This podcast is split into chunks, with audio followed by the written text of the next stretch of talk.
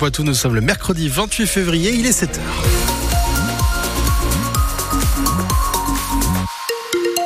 Allez, une bonne nouvelle. Le retour du soleil sur la Vienne et les Deux-Sèvres. La moins bonne, c'est qu'il fait un petit peu plus froid qu'hier. 1 à 4 degrés pour les températures ce matin. On ne devrait pas dépasser les 12 degrés cet après-midi. Manon Vautier-Cholet, les sénateurs vont-ils voter pour la liberté d'avorter dans la Constitution? Une journée décisive aujourd'hui puisqu'ils doivent donc se prononcer sur cette mesure déjà adoptée à l'Assemblée nationale qui veut protéger, je cite, la liberté garantie à la femme d'avoir recours à une interruption volontaire de grossesse. Ils peuvent rejeter le texte, l'adopter ou le modifier. Le sénateur Les Républicains de la Vienne, Bruno Belin, est pharmacien de profession et il va voter pour. Effectivement, je suis professionnel de santé et on connaît euh, le drame euh, que ça peut provoquer chez de nombreuses femmes d'avoir une grossesse non désirée. Ça m'est arrivé dans ma carrière, 33 ans d'exercice euh, aujourd'hui à Mont-sur-Vienne. Et donc ça m'est arrivé de rencontrer, d'écouter, d'entendre la souffrance de ces situations. Et donc je crois que c'est un pan nécessaire, en tout cas dans la démarche, parce que ce pan-là, il n'a jamais été remis en cause depuis 1974. Là, il une réponse très claire qui est une réponse de droit constitutionnel et donc j'y suis favorable. Sur la cause de conscience, euh, en ce qui me concerne, je ne voterai pas cet amendement sur la clause de conscience parce que sinon c'est sans limite. On pourrait trouver euh, des tas de professions qui pourraient faire état euh, d'une clause de conscience. Donc je ne le voterai pas. Le, droit à, l'IVG doit être affirmé donc ça sera l'occasion au Sénat de le faire. Le sénateur Les Républicains des Deux-Sèvres, Philippe Mouillet, aussi votera pour, même s'il souhaite ajouter une clause de conscience pour les médecins. Gilbert Favreau, lui, ne souhaite pas se prononcer avant le vote. Le président du Sénat, Gérard Larcher, est opposé à cette mesure et il assure qu'il votera contre l'examen intervient plus de 50 ans après la publication du manifeste des 343. On vous en reparle sur francebleu.fr. Hier, après avoir euh, volé violemment la berline d'un habitant à Vivonne, un homme a semé les gendarmes dans tout le Poitou-Charentes.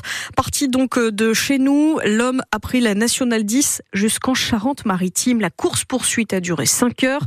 Il a réussi à se cacher, n'a toujours pas été retrouvé malgré les recherches des gendarmes, notamment avec un hélicoptère. C'est à lire sur notre application ici. À Poitiers, deux personnes brièvement hospitalisées hier après un feu de cave dans un immeuble de 12 étages. Ça s'est passé dans la matinée.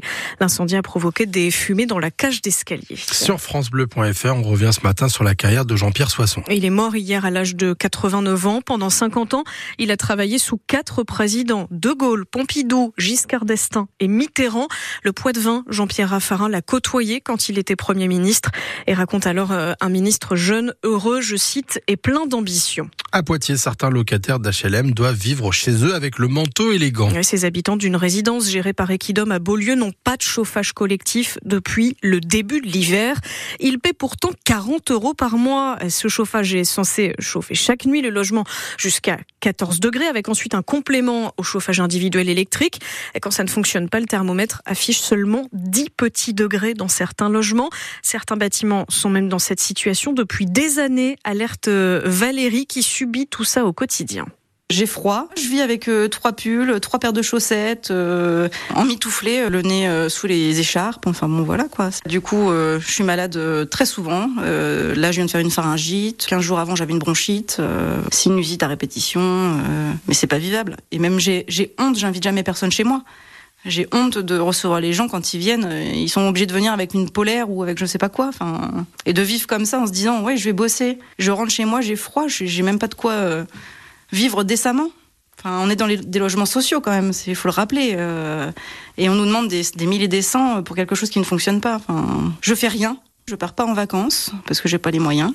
Et là, de se dire euh, qu'on paye dans le vent, c'est déprimant. Déprimant d'aller bosser et de se dire, bah, c'est pour payer la facture chez Equidom pour un service que j'ai pas quoi. Valérie au micro d'Anne-Livia Tolin qui au total une trentaine de locataires a signé une pétition fin janvier pour demander un rendez-vous à Equidom et le remboursement des charges contacté par France Bleu Poitou.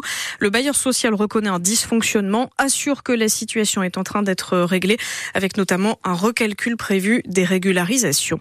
Dormir dans le froid avec parfois des moisissures, c'est le quotidien quotidien des locataires de logements considérés comme indignes. Une nouvelle loi pour éviter cette situation était étudiée au Sénat hier. L'idée, c'est notamment de débloquer des aides pour la rénovation, durcir aussi les sanctions contre les marchands de sommeil.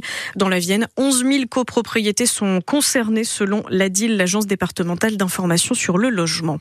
À Paris, le salon de l'agriculture continue en pleine colère du secteur. Le ministre de l'économie Bruno Le Maire vient d'annoncer deux nouvelles mesures. Les agriculteurs en difficulté vont pouvoir retarder d'un an le paiement de leurs dettes bancaires. Ils pourront aussi demander le rééchelonnement de leurs prêts sur jusqu'à trois ans. Au stade René Gaillard, à Niort, il n'y a pas euh, que la pelouse qui pose problème. On vous en parlait sur France Bleu Poitou il y a deux semaines. Les chamois niortais s'entraînent sur place au quotidien et dénoncent euh, l'état catastrophique des terrains au point d'avoir délocalisé certains de leurs entraînements. Et c'est donc au tour du président du club de course à pied, les 12-14, de dénoncer euh, lui aussi l'état de l'infrastructure. Noémie Guillotin, il vous a fait faire le tour du stade. Passage d'abord par les vestiaires du stade René Gaillard où l'on voit beaucoup de moisissures au plafond, un endroit qui n'est pas ventilé, quoi, tout simplement. Et puis il y a l'état de la piste de course qui inquiète David Blé, président de l'association 12-14. On a eu une belle piste qui a été faite à un moment donné, qui a permis d'accueillir pas mal de, belles compétitions comme les championnats de France. Mais aujourd'hui, voilà, voilà l'état du tartan. Quoi.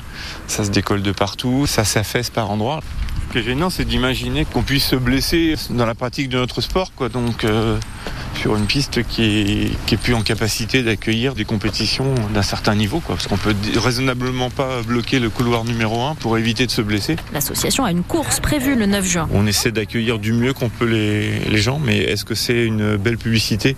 Aujourd'hui de les accueillir sur le stade René Gaillard Je sais pas. Voilà, c'est un bel écran, mais euh, cet écran est en train de pâlir euh, beaucoup, et ça fait mal au cœur, ouais, de bah, de pas avoir plus de de choses entretenues en meilleur état, en tout cas que, que celle que l'on a aujourd'hui. David Blake qui aimerait pouvoir se retrouver avec les autres clubs de sport niortais pour euh, discuter de cette problématique des installations. Le reportage de Noémie Guillotin, vous avez les images sur notre application ici.